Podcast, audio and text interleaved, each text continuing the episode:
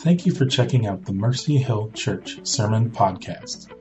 If you would like to know more about Mercy Hill, you can visit us on the web at mercyhill.cc. So God, we are we we are humble, but we choose to humble ourselves um, before you and before your word today. So as as David shares what you have worked through this week on his heart to share, God, we ask that our hearts would be open, that you would find nooks and crannies and cracks in our hearts that um, that need your word and your truth and your redemption. So Lord, we, we just we lift him up before you, that every word is is from you in Jesus' name. Amen. Well, thank you, Tim, and it is good to be at Mercy Hill this morning. I bring you greetings and love from your brothers and sisters at Living Word. Uh, Living Word is uh, alive and well and prospering in all kinds of different ways and struggling in all kinds of other different ways. And it is church, it's family. Uh, but God is just present among us doing a great work.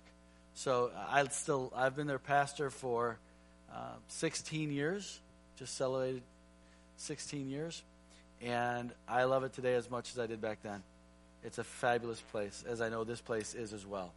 And so, anyways, I bring you greetings, and it's good to be with you. This morning, they're actually, um, I, I was really hard to come today, to be honest, because Living Word is set up, the whole stage and the whole auditorium has been rearranged for the Rock and Roll Christmas show tonight. So if you don't have plans, uh, or if you do have plans, change them, because it's going to be an absolutely phenomenal time. Uh, the Visible Music College does their annual gift back to the community, and it's a free concert. They asked Living Word to host it, so we gladly said yes. And they have reconfigured the whole place to make it this incredibly fun Christmas setting. It's going to be fun Christmas songs, and it's going to talk about Jesus, and it's going to be a real celebration. So come, be there. You can bring kids; they'll enjoy it. Uh, bring in, it's a perfect thing to bring a neighbor to if you want to just somehow initiate a conversation about Christmas that involves Jesus. Um, and it'll be a riot, so you won't you won't be sorry you spent the time. Seven o'clock tonight at Living Word. Was that a shameless plug, or was that just a good reminder? It was both. Agreed. I want to, um, boy, just echo some of the things that have already been said today, because whether it's your holiday Thanksgiving meal or your pickup truck, or whatever facet of your life um, you might think of, for it to belong to the Lord is in such a contrast for you to possess it for yourself. And the Christian life is daily decisions of saying, I belong to the Lord. This belongs to the Lord. My life, my influence, my position, my family, my things, they belong to the Lord because I belong to the Lord. But the constant battle for us is that we tend to think that we possess ourselves. We possess our gifts and abilities. I was just so encouraged that Zach was here this morning. I met him at one of the concerts, the summer concerts at the Visible Music College this summer. And I just loved his heart, his passion for music, but also for Jesus and for the lost and for those on the margins and the fringes of society that would just captured his heart. And he's giving his life and his abilities and evidently his family structure. And they live in a, they're taking a tour now because they want music to proclaim the good news of Jesus and how God makes things right that are wrong. He deals with injustice and grief. But that is the decision we all constantly live with every single day. And there may be a moment when you feel like, man, I am just a, I am just a living sacrifice. Romans 12 talks about, in view of God's mercy, live your lives as living sacrifices given to God. And at moments we feel that we're like, yes, that's what I want to be. All that I have is yours, Lord. And then, like any typical sacrifice that's still alive, it tries to climb off the altar and we repossess our life and our things and our future. And it's this constant battle. And it is the great theme of Christianity that we continue to surrender our life to Christ. So I wonder how surrendered you are at this moment the natural gravity of selfishness and, and the sin nature of our life tends to pull us back towards self, pull us back to thinking our perspectives are right, our thoughts are right. Uh, you know, if people wrong me, then our offenses are justified. And the constant voice of the gospel is say, give your life away. Give your life to Christ. Give your life to others. Jesus says, if, if you want to save your life, you have to lose it. And if you lose your life for my sake, you'll truly find it. It's just the nature of the call. Jesus walked by his disciples and said, Drop your nets, follow. Are you a follower? These themes are not new to the New Testament. We find them rampant in the Old. That the, the problems of Genesis, when sin entered the world, Genesis 3, when shame and pain and blame fought against God's creative order of dignity, of community, and of blessing.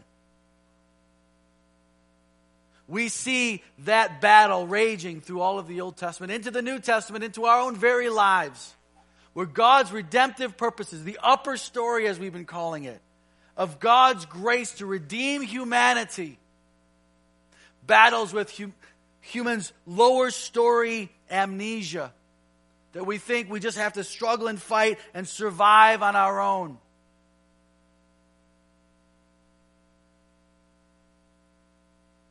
And that battle continues. And we see it, boy, ever so vividly in the book of Kings. You see it in Judges, you see it in Genesis, you see it everywhere. But I was a little disappointed that Johnny asked me to preach the story of chapter 14 because it's such a depressing story. Like, can't I talk about, like, I want to do Ruth. Let me do young David. That's a great story. But the story of kingdoms torn in half is a depressing story. And so we're gonna we're gonna cue the video. These murals are fantastic. I love them. They help try to capture the overview of the chapter. I trust that you've read this week. Do please be diligent to read. Uh, the book, the storybook that you have, is just an abridged chronological Bible. It's not some other story, it's the story. But it's set in a way that if you spend 30, 40 minutes a week reading it, submitting your heart and mind and your worldview to what's happening in Scripture, you'll find the truth of God finding new traction, framing your world in new ways, which lets you understand the heart of God and choose wisely. So read it. Don't just wait for the mural. The mural is like not enough. But, anyways, uh, let's watch it and I'll come back and we'll hear a sermon on Judges or on Kings.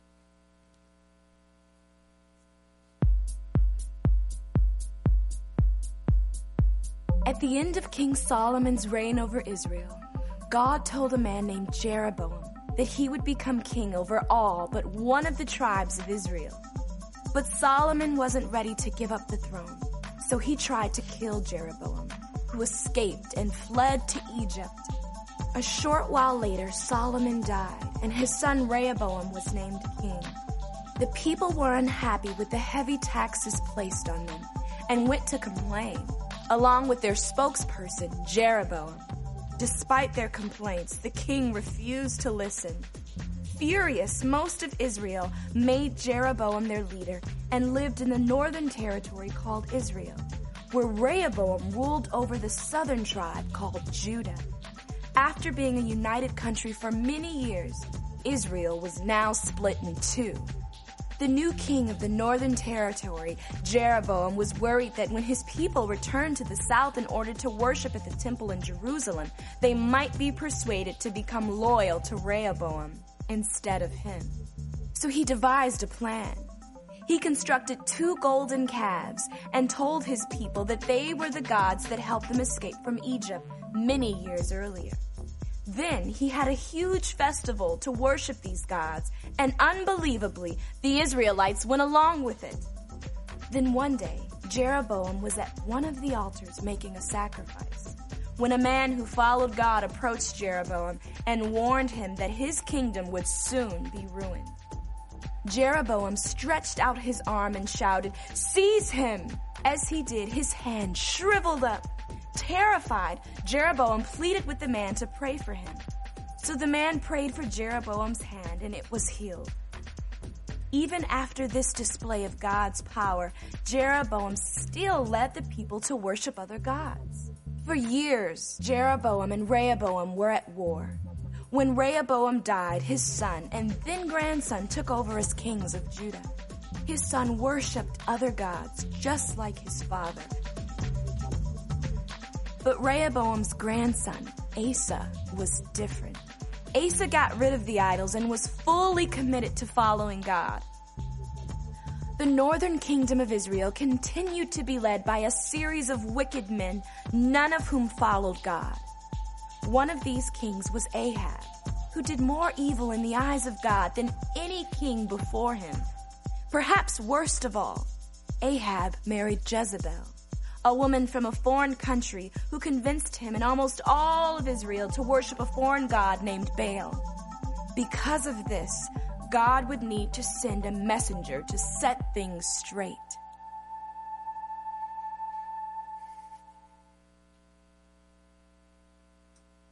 Let's pray. Heavenly Father, we just come to you this morning with grateful hearts, knowing the truth of your gospel, that when the kindness and love of our God and Savior, Jesus Christ, appeared, you saved us not because of the righteous things we had done, but because of mercy. And that our inheritance is that of hope, our inheritance is that of, of being forgiven and a part of your family. God, I pray that, Lord, as we look into these things, even so many centuries ago, God, that you would speak to our hearts, that we might know you better and that we might follow you, God, more wholeheartedly. And that, God, that you would set us free from bondage of sin. And that, God, you would deliver us, Lord, into the joy that you set before us, even in the presence of enemies. And God, I just pray if there's anyone here tonight, today, God, that needs to hear a special word from you, Holy Spirit, God, go beyond my words. God, to speak to hearts today that God, we might be fully yours. We pray this in Jesus' name. Amen. You know, as we go and read through the story of the kings, you get a snapshot of it there. I printed out a list while I was studying this week of all the kings of both Israel, the northern kingdom, and Judah in the southern kingdom. And they like highlight the ones that were good, and they highlighted the ones that were like so so, and then they left plain the ones who were just evil kings. And the list is quite telling because there's only a couple that are highlighted good, and there's a few that are highlighted so so, and almost all of the kings were left unhighlighted. And so the story of the kingship for which Israel begged and pleaded with Samuel in 1 Samuel chapter 8. They wanted a king like all the other kingdoms of the world.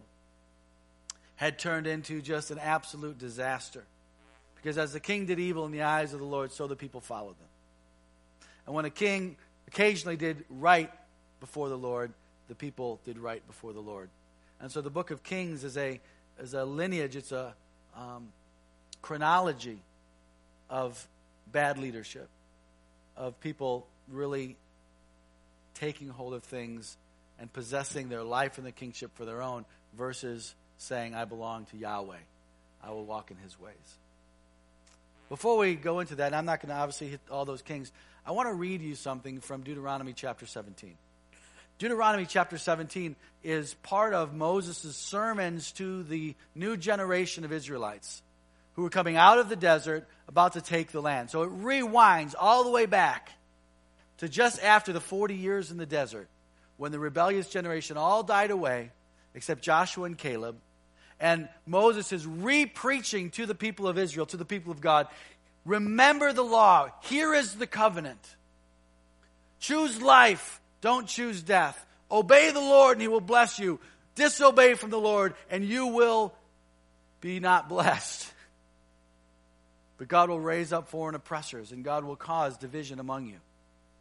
And so, Deuteronomy, even the name Deuteronomy, it means these are the words, which is the first phrase in the book of Deuteronomy.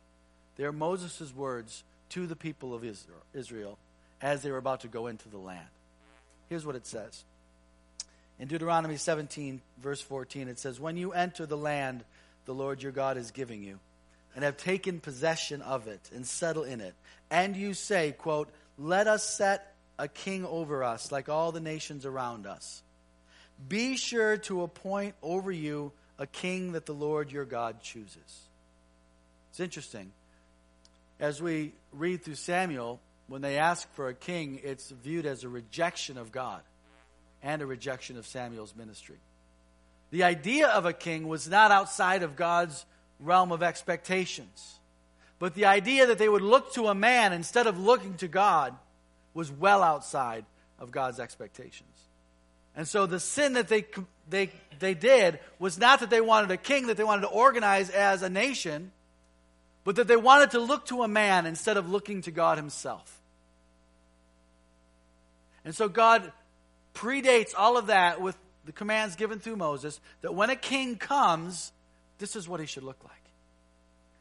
This backdrop helps us see the failures of the kings Jeroboam and Rehoboam and the civil war that ensues and the division of the kingdoms, which both end up in exile. Be sure to appoint over you a king that the Lord your God chooses. He must be from among your fellow Israelites. He must be a Hebrew. Do not place a foreigner over you who is not an Israelite. The king, moreover, must not acquire a great number of horses for himself, or make the people turn back to Egypt to get more of them. For the Lord your God has told you, you are not to go back that way again. Don't go back to Egypt.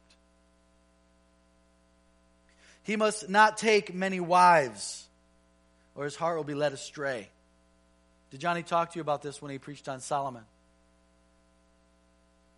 These are the laws for the king. He must not accumulate large amounts of silver or gold. When he takes the throne in his kingdom, he is to write for himself on a scroll a copy of his law, taken from that of the Levitical priests. It is to be with him, it is to be read all the days of his life, so that he may learn to revere the Lord his God and follow carefully all the words of the law and these decrees. And do not consider himself better than his fellow Israelites and turn from the law to the right or to the left. Then and only then will he and his descendants reign a long time over his kingdom in Israel. These are the expectations of the king. And I, I, saw a couple nods. You guys talked about this when you did Solomon and how Solomon failed in so many of these ways. But this is the backdrop of a leader that is wholly given to God. First of all, their identity is clear. They are part of the people of God. They're given to Christ. In our context, back then they were given to Yahweh. They were an Israelite, they weren't some foreigner. There was an identity issue. Secondly, they wouldn't amass wealth and horses. They wouldn't go back to the world's way of doing things to try to secure themselves, for they were secure in God, and Yahweh would take up his cause. Then God, Yahweh, would himself establish him and his descendants for many, many generations. But our instincts are to do things the world's way and to amass wealth and horses and power and chariots and armies, right? That's what Solomon did with all of his marriages. They were political marriages that accumulated wealth and built him up in his throne. So much so that the blessing of God left Solomon. And it was only his faithful word that he said, Because of David, I will not remove Solomon during his lifetime. But Solomon began to build his own kingdom, and God left it. And I like the third one. He must not think of himself as better. If you understood this in the, the ancient Hebrew, the only title the king was supposed to have was brother. Could you imagine a king who you could call brother?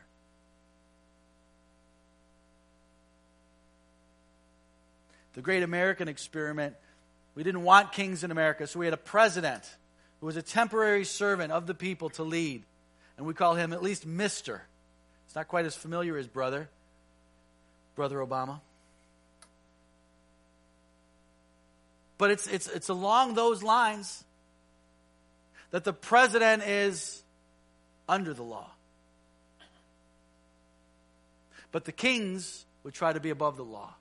That's why you see in all these ancient Near Eastern times, the kings begin to identify themselves as God and they're son of God, Caesar, and all those people in the Roman world, and even then in the Israelite world, the kings would see themselves as above the law. I could do whatever I want. It's good to be the king.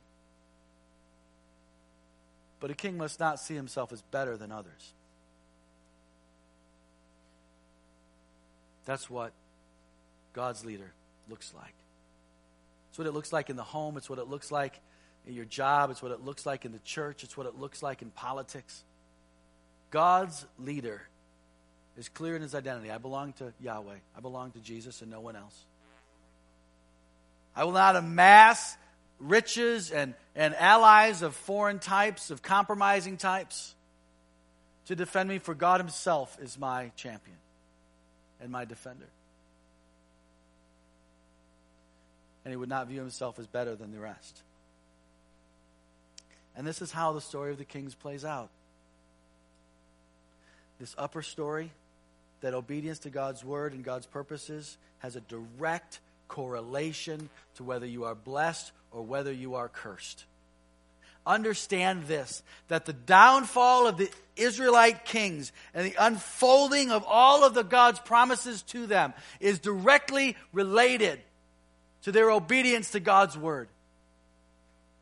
It's not because one was gifted or not gifted. It wasn't because one was militarily better or worse. Kings is not about politics and it's not about war. The book of Kings is all about an evaluation of covenant faithfulness. That if you are faithful to his covenant, if you, if you live in a surrendered life to say, God, I will live your way and no other way.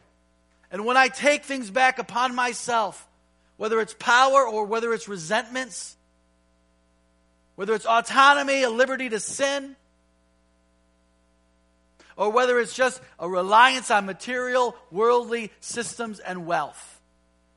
God says you will fall under the curses category.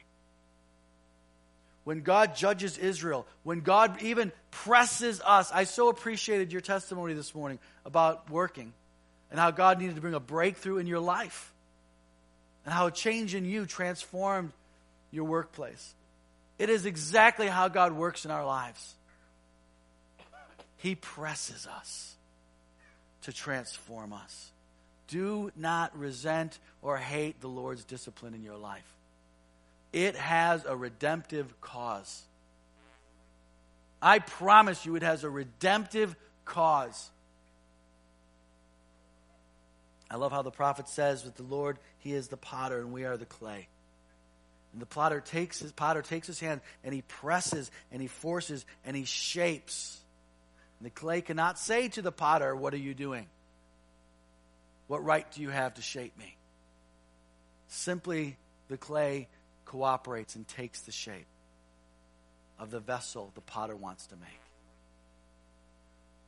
Such is the purpose of God's pressing in us.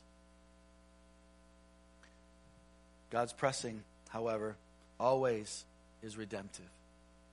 It is always very much purposeful to form in us his purpose and his blessing. I'll tell you the story, just testimony of our own lives. Uh, living Word, we lost a dear, dear sister um, a couple weeks ago. Some of you have heard of that. Uh, Rita Moore passed away. She was not only a member of the congregation, she was a dear friend of uh, my wife and I. Uh, she was a single mom. She lost her husband about four years ago. And so it was very devastating. It was very sudden. We didn't know it was coming. She had a heart attack and died. Uh, she left two children, minor children. She left five children total. Three are over 18, two are under 18. And it's just a devastating situation. You feel wrung out by the Lord. I mean, we do, and it's not even you know, our family can imagine what the kids are going through, trying to process and trying to figure out what's going on. Death is a evil and wicked blow in our world. It is not how God created us to be. God created us for life, not for death. But sickness and violence and all the destructive parts of sin in our world bring death to be a reality. The Bible promises the last thing to be defeated will be death. That is why we live in hope that even physical death for us, we don't grieve as if God is not there.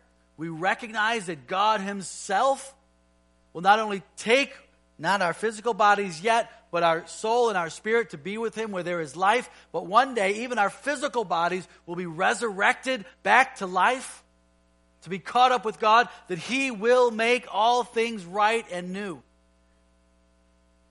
But in the meantime, we are pressed, but not crushed.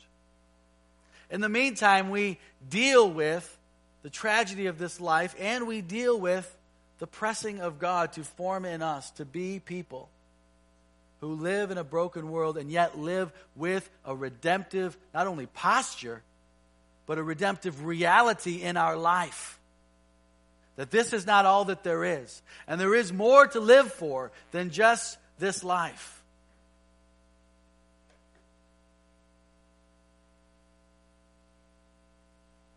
And so we recognize that even the painful things, this is my point, that the discipline of the Lord and the painful things of this life, God overcomes the evil in them and performs good out of them. And He is able to shape us and redeem us, and He brings in the grace and the tenderness and the love and His own precious kindness to hold us and to nurture us and to redeem us in those things. This is the story of the kings. This is the story of our lives. None of us are more than a half a step away from that kind of sadness and grief. But also, none of us are a step away from the riches of God's sustaining grace and life and blessing. Just by way of example, each king, as we go through, is basically judged by their covenantal faithfulness. I like it how, well, I don't like it how Abijah uh, in 1 Kings 15, the end of every king's life, the author of Kings writes this little summary statement. said he committed all the sins of his father and done before him. His heart was not fully devoted to the Lord his God, as his heart David, as the heart of David his forefather had been. And so here's this king who gets the evaluation at the end of his life and says, You know what? He was not faithful to the covenant. His heart was not given to God. He did not follow the Lord as his father David did, but he did evil in the eyes of the Lord. And the king is evaluated by whether his heart was fully given over to God. Then there's another one, Asa, 1 Kings 15. It says, Asa, Asa did what was right in the eyes of the Lord, as his father David had done. The story of the kings is whether they were faithful to God's covenant. Let's focus just for a second on Jeroboam and Rehoboam. Because I want you to see Israel, God's purposed nation, as the upper story tells us, to be a kingdom of priests, to be a holy nation, to be a people that belongs to God, that lives in His blessing, that lives in His richness, that lives in His presence the joy of the Lord and the comfort of God and the strength of walking in His purposes would be prevalent throughout all of the nation. And here we, we hit this focus of time with Solomon, who God blessed and appeared to him and promised him wealth and fame and wisdom, had turned in his life to seek after women and power and horses and riches. And the legacy of this came to a head with Solomon's son. And so let me just read to you what happens in 1 Kings chapter 12. 1 Kings chapter 12. It's entitled Rehoboam's Folly, so you know it's not going to go well. Rehoboam, Solomon's son, went to Shechem for all of Israel had come to Shechem to make him king. As soon as Jeroboam, the son of Nebat, heard of it, for he was still in Egypt, where he had fled from King Solomon, then Jeroboam returned from Egypt. Jeroboam was someone who, at the end of Solomon's life, the prophet had come and says, You will be king over part of Israel. And so the word of the Lord comes and prophesies that Jeroboam would be the king over the northern, the ten northern tribes. And he does this prophetic sign act where he takes his coat off and he cuts it into 12 pieces and he gives 10 of them to Jeroboam and says, You'll be king over half. Solomon gets word of this and he runs to hide in Egypt. And so he comes back. And they sent and called him. And Jeroboam and all the assembly of Israel came and said to Rehoboam, Your father. So Jeroboam, the would be prophesied king, and all of Israel stand before Rehoboam, Solomon's son, and says, Your father made our yoke heavy. They're complaining because Solomon had put a lot of taxation and forced labor on his own people. Now, therefore, lighten the hard service of your father and his heavy yoke on us, and we will serve you. They said to him, or he said to them, Go away three days and come back to me. So the people went away. Then King Rehoboam took counsel with the old men who had stood before Solomon his father while he was yet alive, saying, How do you advise me to answer this people? And they said to him, If you will be a servant to this people today and serve them and speak good words to them when you answer them, then they will be your servants forever. He was saying, Look, if you relieve them of this heavy yoke of burden, they will serve you and your kingship will be, will be in place. But he abandoned the counsel of the old men and gave him, um, that the old men gave him, and took counsel with the young men who had grown up with him and stood before him. This, by the way, is where it's good to be an old man in the story. What do you advise me to do? How shall we answer these people that have said to me, Lighten the yoke that your father put on us? And the young men who had grown up with him said to him, Thus shall you speak to this people who said to you, Your father made our yoke heavy, but you lighten it for us. Thus shall you say to them, My little finger is thicker than my father's thighs. And now, whereas my father laid on you a heavy yoke, I will add to your yoke. My father disciplined you with whips, but I will discipline you with scorpions. So Jeroboam and all the people came to Rehoboam the third day, as the king said, Come to me the third day. And the king answered the people harshly. And forsaking the counsel the old men had given him, he spoke to them according to the counsel of the young men, saying, My father made your yoke heavy, but I will make your yoke heavier. My father disciplined you with whips, but I will discipline you with scorpions. So the kingdom did not listen to the people, for it was a turn of affairs brought about by the Lord, that he might fulfill his word, which the Lord spoke by the prophet Ahijah, the um, Shilonite, to Jeroboam the son of Nebat. And then all of Israel saw that the king did not listen to them. And the people answered the king, What portion do we have in David? We have no inheritance with the son of Jesse. The northern kingdoms were saying, We have nothing to do with Judah. We have nothing to do with David and Solomon. They're basically breaking themselves away. To your tents, O Israel. Look now to your own house, David. Just do your own thing. So Israel went to their tents, but Rehoboam reigned over the people of Israel who lived in the cities of Judah. Then King Rehoboam, it got on and on. And what happens is the single nation breaks into two, and the two begin fighting. Civil war, dissent, division, and the rest. I want to just bring out a couple points to you because our time is now gone. But it falls under the whole idea of does your life belong to the Lord and will you follow his ways? Or do you feel like you need to go around and do your own thing, strengthen your own cause, build your own armies, and not trust in the Lord? This is true of pride and arrogance, and this is true of brokenness and sadness. The question is Is the Lord sufficient for you? Solomon started by saying, The Lord is sufficient for me. But he ended his life by saying, I will build my own kingdom. I want you to see something here because the irony is potent. Someone knocking at my door behind us? King Rehoboam as the people come to him and say, Lighten our load. Solomon was harsh with us. He has a choice.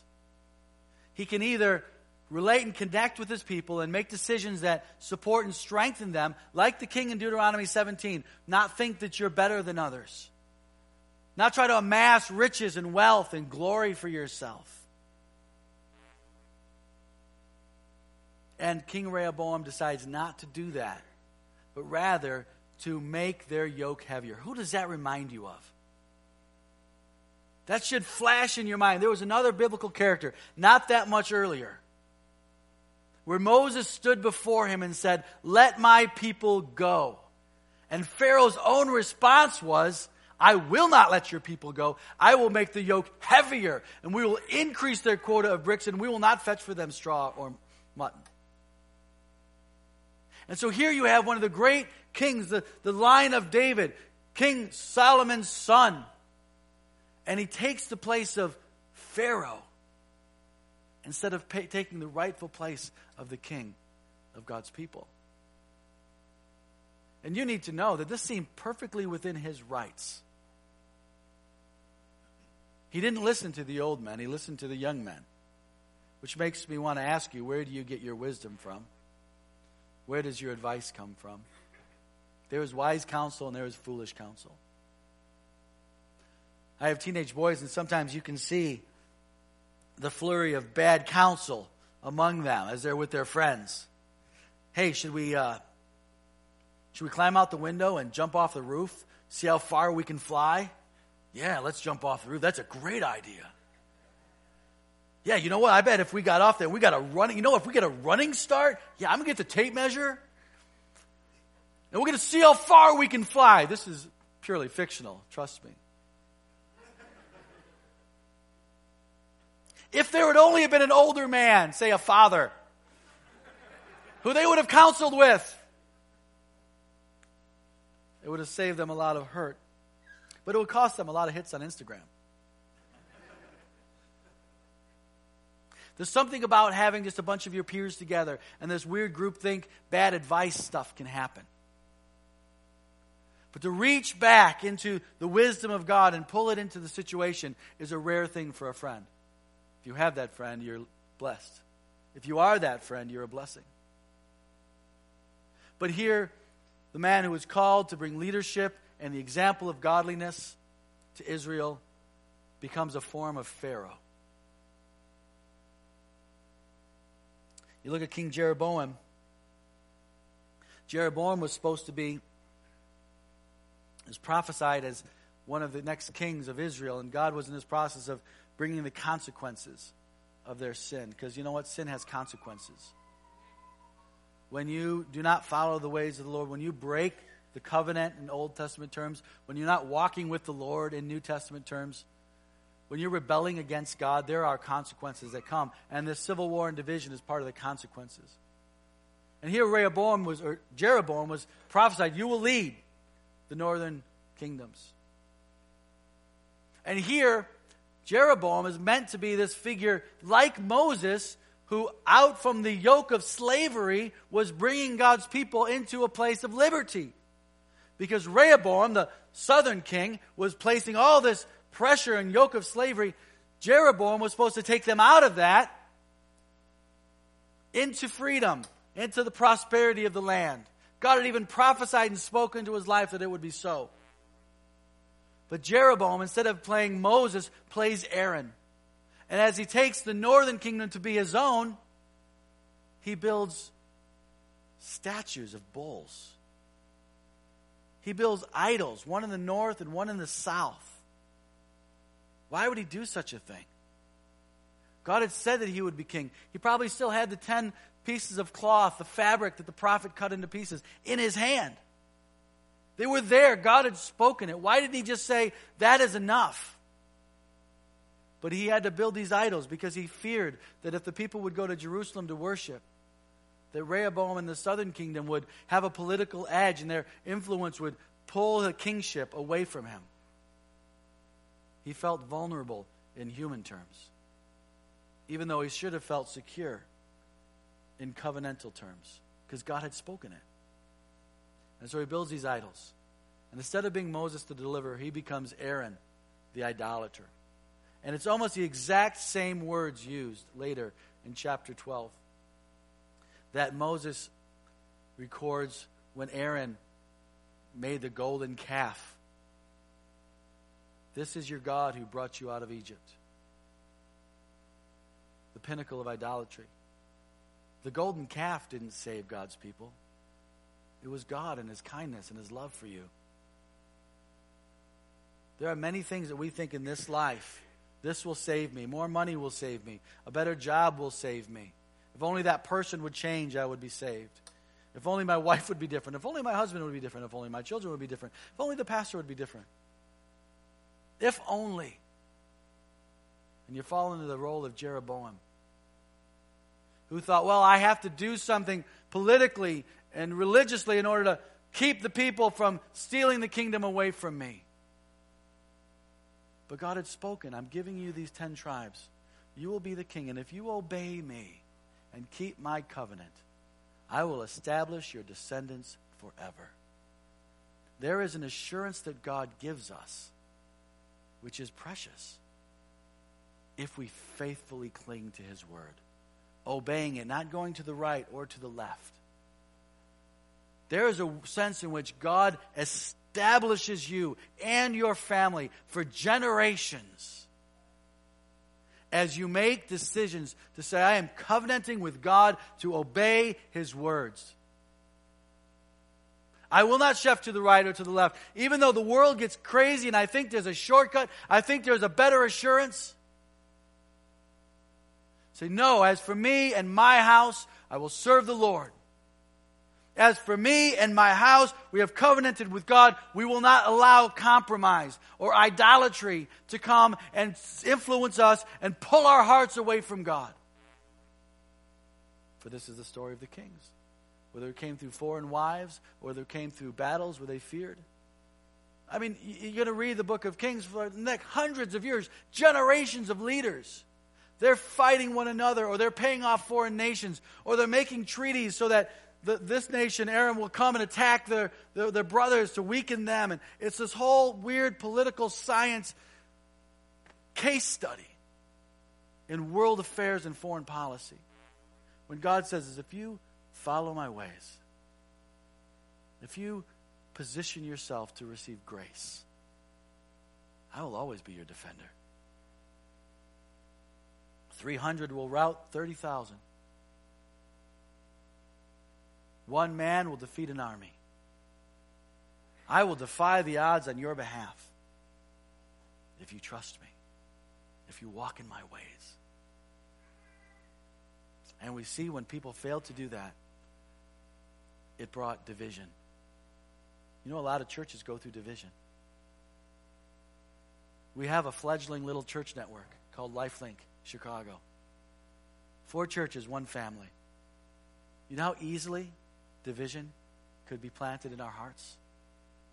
Comparison and fear, and this person's there, or they got that money, or this is what's happening there, and all those things begin to say, well, you know what? We got, we can't trust that God's going to firmly establish us, that God will give us what comes to us, and God will give them what comes to them, and we're just going to celebrate everything.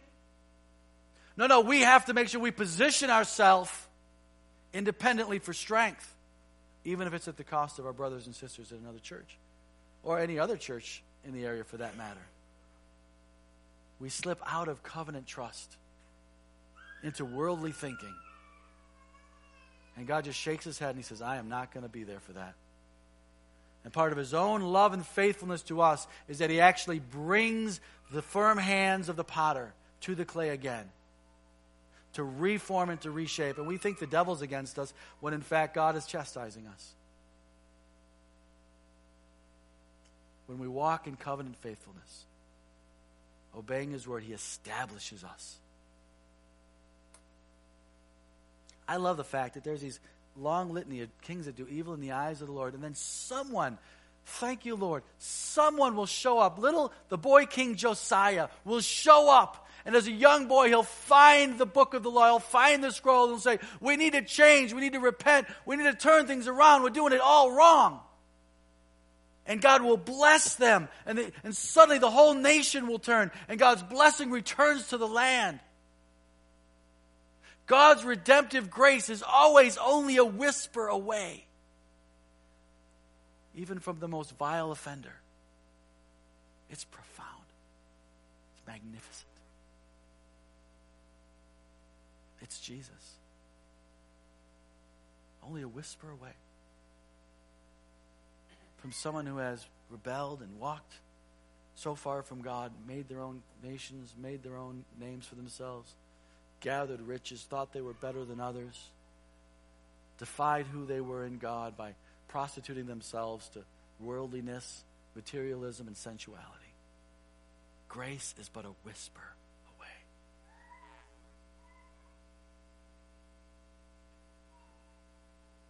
Some of you may need to whisper. Find fresh grace.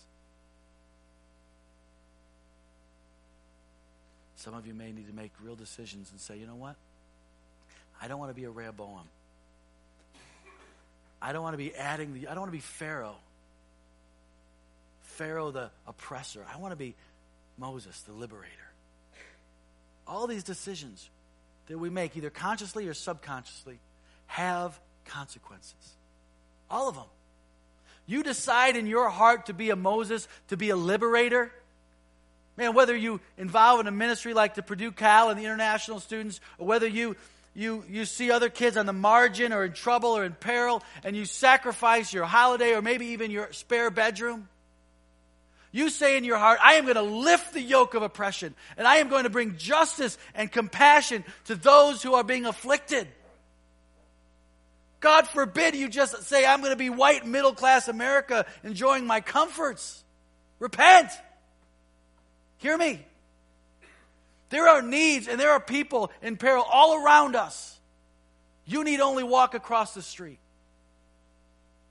You need only look across the aisle. God cares about justice in our world. And He cares that His people function as Moses, not as Pharaoh. Make a decision today. So I, I don't want to be Rehoboam. He thought he was within his rights to oppress to be a part of the system of his father. In the arrogance, my little finger. That actually isn't the literal translation, by the way. Do some research on that. My little finger is bigger than my father's thigh. He thought he was that much better than Solomon. Imagine that. Sometimes we think we're the deliverer when only we're the idolater. We think we're helping people and we're doing a Jeroboam who only leads people to worship idols, put their trust where it doesn't belong.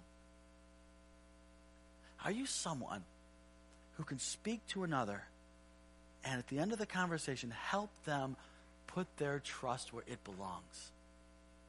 You don't have to be a theologian, pastor. You don't have to be a small group leader.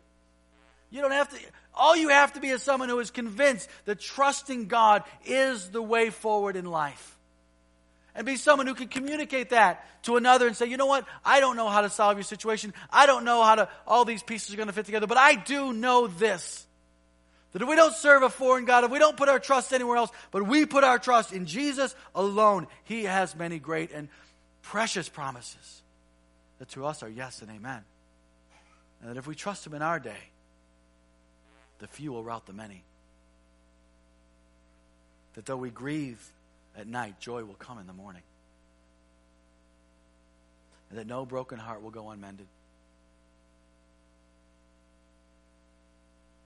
Who are you? Pharaoh, Moses, Rehoboam, Aaron, Jeroboam, Solomon?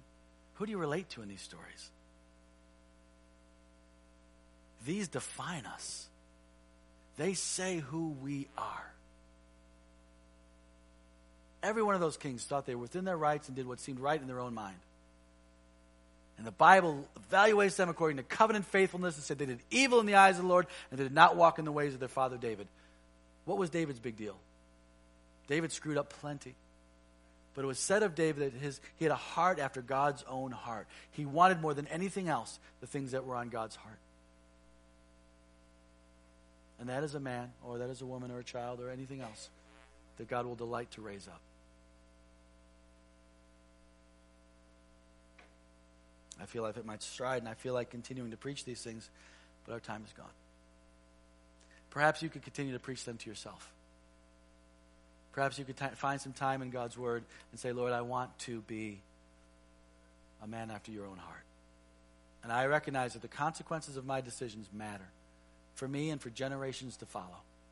And I also recognize that the bad consequences that I and others have made can be undone in a whisper as we find God's grace afresh in our generation. Amen? You've been great. Let me stand and let me pray for you, and I'll turn it back over to Tim. Father, we thank you for this time this morning in your word. We thank you for the example that your scripture gives us. God, that we might choose life and find your blessing. God, that you might cause us to be a Moses, a liberator, not an oppressor.